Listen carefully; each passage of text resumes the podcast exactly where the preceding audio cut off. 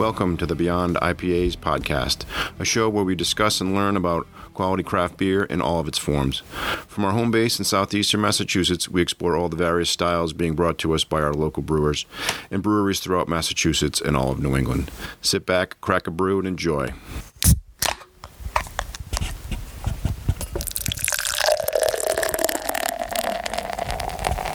Welcome to part two of our interview with Ken Semken from Second Wind Brewing, co owner, along with J.R. Shepard and Hans Terbush down in beautiful Plymouth, Massachusetts. Second Wind Brewing, um, good stuff.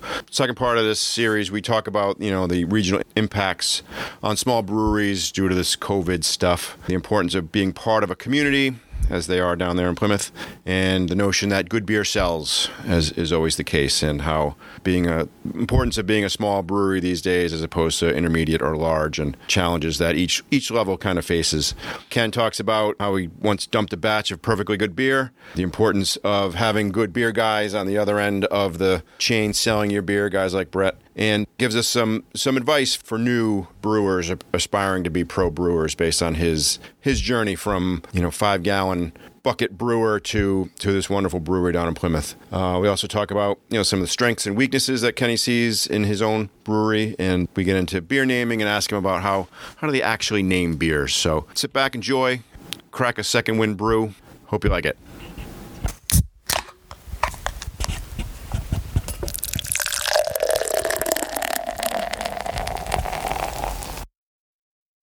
You know, let's talk. Let's talk about the the industry. I mean, obviously, the industry was heading where it, where it was heading, and then the past few weeks have kind of altered everyone's reality and everyone's universe. So, Kenny, I'd love to hear like your your your thoughts pre pandemic, where you thought the industry was going, and then now that the events have transpired the way they have, where you think the industry is going, and then kind of how you guys are dealing with that change of pace within a, literally less than a month month's worth of time and dealing with the the challenges that have been brought forth sure.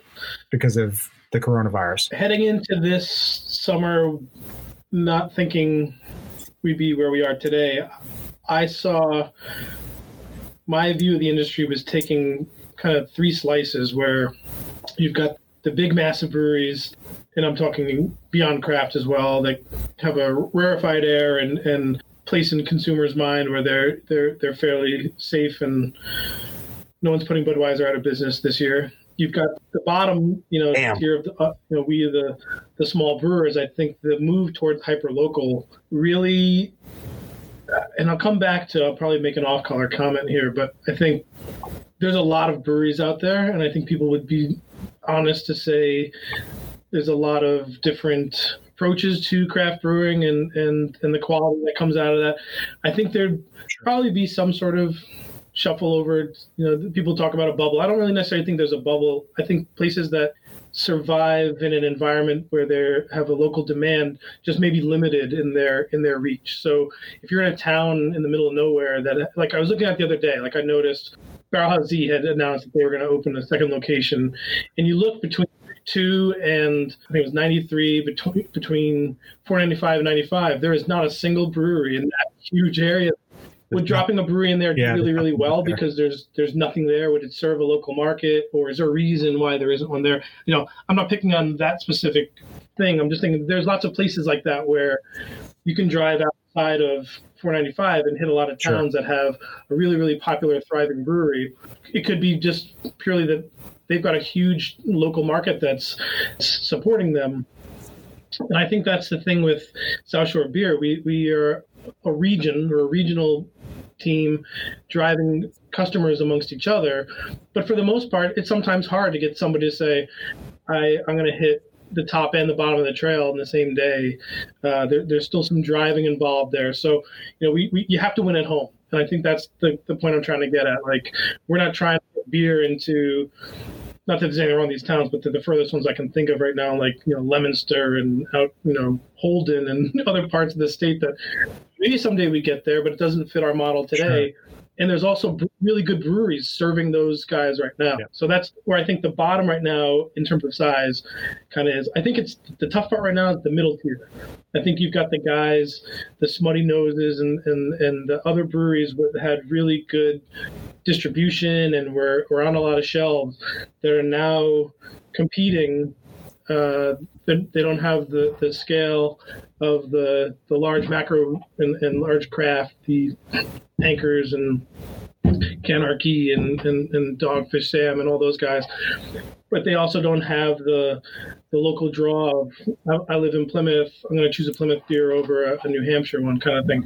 So I think that's where right now the, the fight for shelf space and some of those mature brands that were built on large scale distribution it's tough to pivot that back to well we're just going to put in a really big tap room and try to draw people locally so i, I think that's where you're going to see maybe some more acquisition changes some changes that, that, that was my feeling take it for what it's worth uh, any brewery were more just in terms of relevant no, yeah. the scale I was talking, not necessarily I know nothing about those guys. I was just thinking about that in terms of somebody having closed, you know, one of the locations.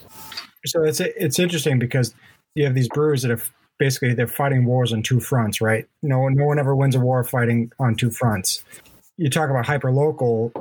I think that there's been this push towards hyper local, which has been that's been in this country forever. That was how this country was pre prohibition, right? Like brewery, like you went to your local brewery. That that's how you know that that's how this country was built. And even even today, right? Like you can a local brewery, if you keep that hyper local focus, can survive on the population density around it and run a good thriving business. It's it's that point like, when you start to cross the threshold to say like all right i want to take this business to the next level and you cross into the second tier. And then if you're able to cross into that next tier up you know you're talking like like, like you said like smutty nose and those guys and up to like sam and then harpoon. Potentially beyond right? Like as you start to cross those thresholds you never thought like you get out into mass distro and you're in plymouth you never thought like, all right, I'm now I'm on the shelves in Plymouth and I'm fighting Budweiser, and then there's four or five other local breweries that people are preferring that I'm I'm now fighting with them too. You just you're caught in the middle. That's a that's a that's a really good point. I never really thought about that for those guys. It's interesting that especially nowadays that COVID nineteen has has has narrowed the uh, has reduced the available avenues that we have to buy beer. It takes bring into sharp relief the fundamental weakness of Massachusetts liquor stores, where a lot of liquor stores are not properly recompensing their employees. They're not incentivizing them to give a shit about what's actually on the shelves. So, to take Smutty Nose, for example, Smutty Nose made great beer. And if there was a buyer or if there was a, a, a, a, cooler manager, let's say, who was incentivized to give half of a damn about a brewery like Smutty Nose, for instance, just for instance, they could fight for it. They could feel like that their work actually had meaning. And for Kenny's beers and Hans and JR's beers to do as well as they are doing in Bridgewater, for instance, in this overcrowded a highly chaotic market where, for instance, yeah. you might see Bissell on a shelf. Yeah. You might see, you know, Alchemist. You might see yeah. Equilibrium on a shelf. Okay, fine. You may or may not. It may. The fact that we're still able to sell four cases of correlation, for instance, a mm-hmm. we already had before in a week, is that there is somebody there who cares about Kenny yeah. knows Kenny's operation, understands the effort that goes into the production of his beers, that a brewery that can fit in half or a quarter of a downtown Plymouth parking lot is able to not just make a wee heavy, but oak age the motherfucker so that softens yeah. a little bit and yeah. sell it out in a week. A week yeah. in Bridgewater and also maybe leave the store with a Mayflower 400 or a uh, Untold East by Northwest or a Stellwagen Symbols at the same time. Yeah, yeah, sure. You know, it's it's just that when in a crisis we have to start pulling for each other. In a affords us a unique opportunity to do so, where things become a little more existential. You know, we're going to see a lot of breweries we heard of close in the next month or two because they're operating on razor thin margins. And I think it just, and again, No, it's fine. I apologize for taking time away for you to speak, Kenny, but I think what we're seeing is the superiority of your and Hans's and JR's method in that you are tied into a community.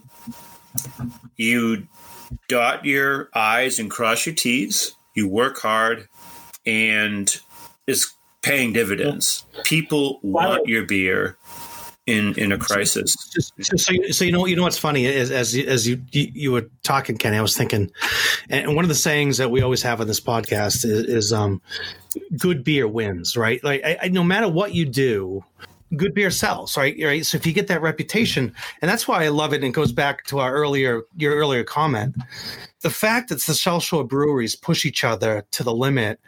And, and you challenge each other. That I think the consumer gets enough good beer in this area where they're not going to if uh, Bissell Brothers hits the hits the shelves or Heady like they're still going to always go back to what they know and because it's good beer it's it's damn good beer I mean I I I, I buy it all the time I I I go down to Stellwagen at least once a month and I buy it from Brett and I get your stuff Kenny and I and I get untold and and I'm at Vitamin Sea almost every Saturday and and it's just and Widowmaker it's just I love that about the community, and um, so so I do think that you know when you you mentioned earlier about a bubble. Dan and I have argued about this, and and and I've argued about it with other people. I I, I think a town. Yeah. A, a town can handle a brewery, I- and I think it's. I think they can survive on that because if you're making good beer and you have the following, you're always going to be able to at least sell that beer to your following. I don't want to get too much, and, and I like to squeeze another question in. I have So, to Kenny, say I don't though, know if you really have any parting quickly, there. Yeah, yeah. in that really quickly in that uh, Mm. to pull Kenny's putt a little bit. It's it's you guys don't fuck around with quality. You guys do not put fugazi in cans. Like uh, we've only been doing serious business now for less than a year, you and I.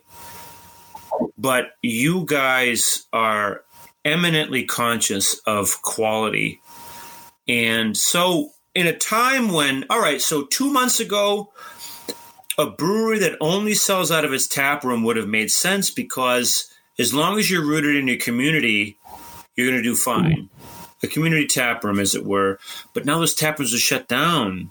Coronavirus has changed the game. So all of a sudden, you're translatable in a market that's not necessarily native to you because people can trust that when they buy your beer, it is what it we try to make it to so be. that like And you we, guys we, work we, hard at that. we want to experiment It's fucking we amazing. that there's things i think that was one of the things we want to do from the get-go like we wanted to have breadth in our portfolio. We wanted to be able to serve an array of customers. You know we, we have had people come in and the last thing they want is a hazy dry hop ipa like we want to be able to you know maybe they're not our our, our bread butterer in the context of how you know last two weeks putting out correlation putting out wins 22 things like that. Yeah they you know next week with the key lime pie milkshake like we, we, we go off the, the reservation sometimes with some of the crazy stuff we want to do. Cornucopia with you know we wanted to do thanksgiving beer with with corn and and and Yeah, harbor baby. cranberries. Like those are the risks and, and we killed it with enigma like put so much enigma in that beer that it, it took us an extra week to release it because it was so green because of how heavily we had hopped it. So i appreciate you saying that. How we made the painful decisions. Like we we had an awesome beer. It was I mean gorgeous going into the bright tank that we had uh we were going to make a brut ipa champagne beer for new beer's eve. Way too much vic secret went into that beer and we dumped it. We didn't like the way it came out. We just pulled it off the right and and uh That's painful. You know, it wasn't It is like it was painful, infected. but- it wasn't but like it just wasn't the beer that we wanted, and and those are the decisions that hopefully we'll stand by. You know, for perpetuity when we've got new members of our team making some of those decisions on our behalf. But yeah, it's. I, I appreciate you saying that. No, it, it comes through. It comes through. It really does. And to hear and to hear that, Kenny, right? Like you guys ah. aren't just brewing beer in your garage. You guys are running a business. Yeah, that's, uh, that's all right. Hey, that, that, that's the main. In your case, yeah. In it's main- the size of a garage, everybody. Untold is tiny. Uh, fucking Second Wind is tiny. It's Yeah. tiny. Wait, so what? what so before I uh, talk, what, Brewery what's the square footage room of the brewery? are 760 square oh my Are you god! kidding me? Our cooler is Yeah, but- three but- but- times but the listen. size of your whole fucking outfit. That's but- insane. But Brett, let let let's also square feet.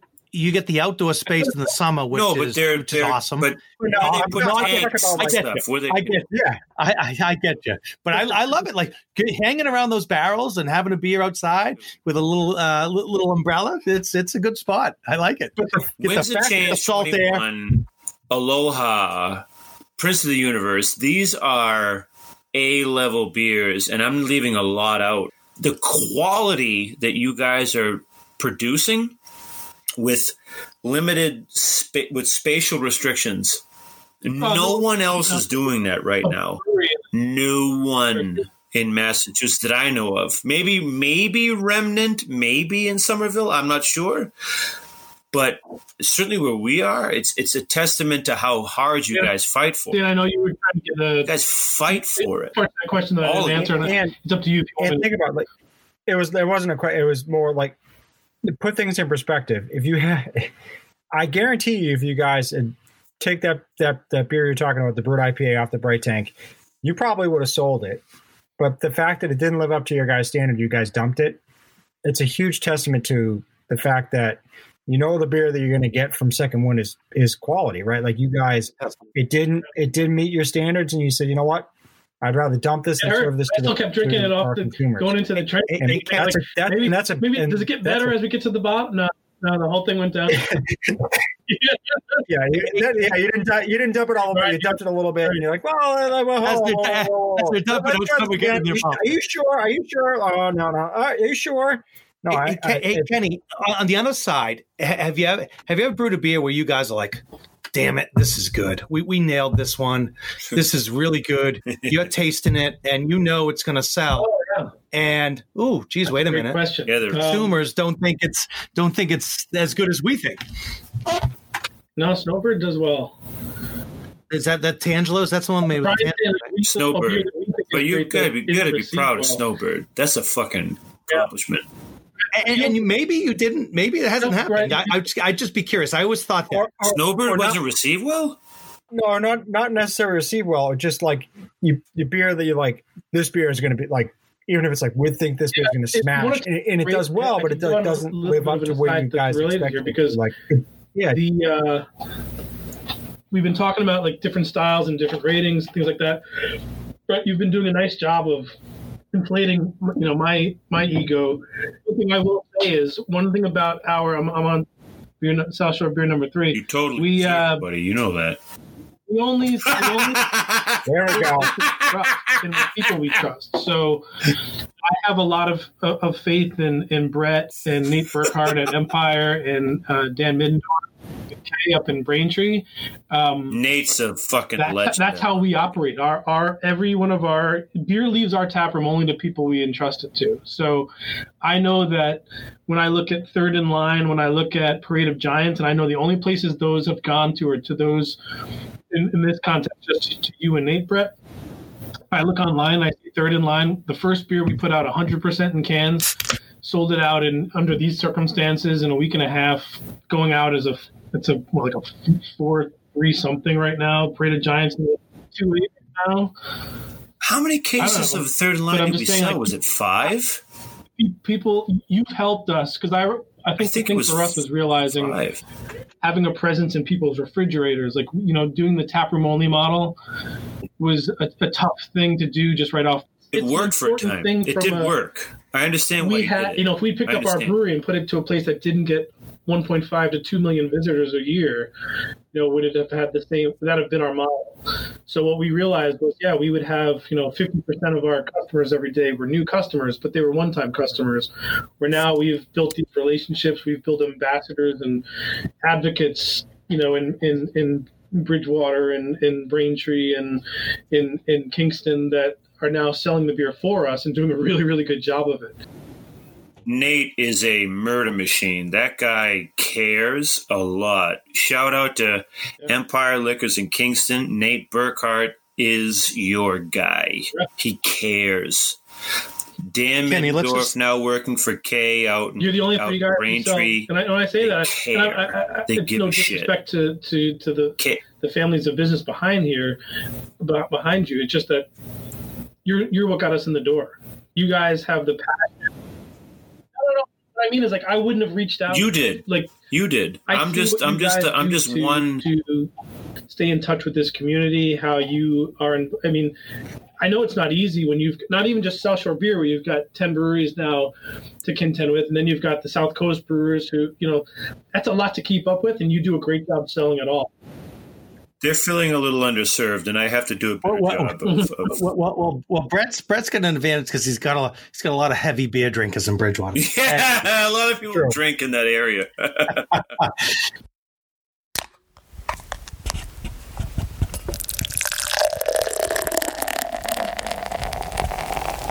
Well, that's it for part two. Thanks for joining us. We'll be back again talking to Kenny in part three of this series where we talk more about different beers that we like and Kenny's challenges with having multiple locations and the, the opportunities that that affords as well. So, uh, so join us for that. Just as a reminder, if you could give us a like or subscribe to our podcast, that would really help us out. We'd appreciate it. Or if you have any questions or have any ideas for podcasts or you want to talk to us, uh, we're always happy to talk. So uh, check out our website, www.beyondipas.com, and you can uh, leave us a note there, and uh, we'd love to hear from you. So, all right, thanks for listening.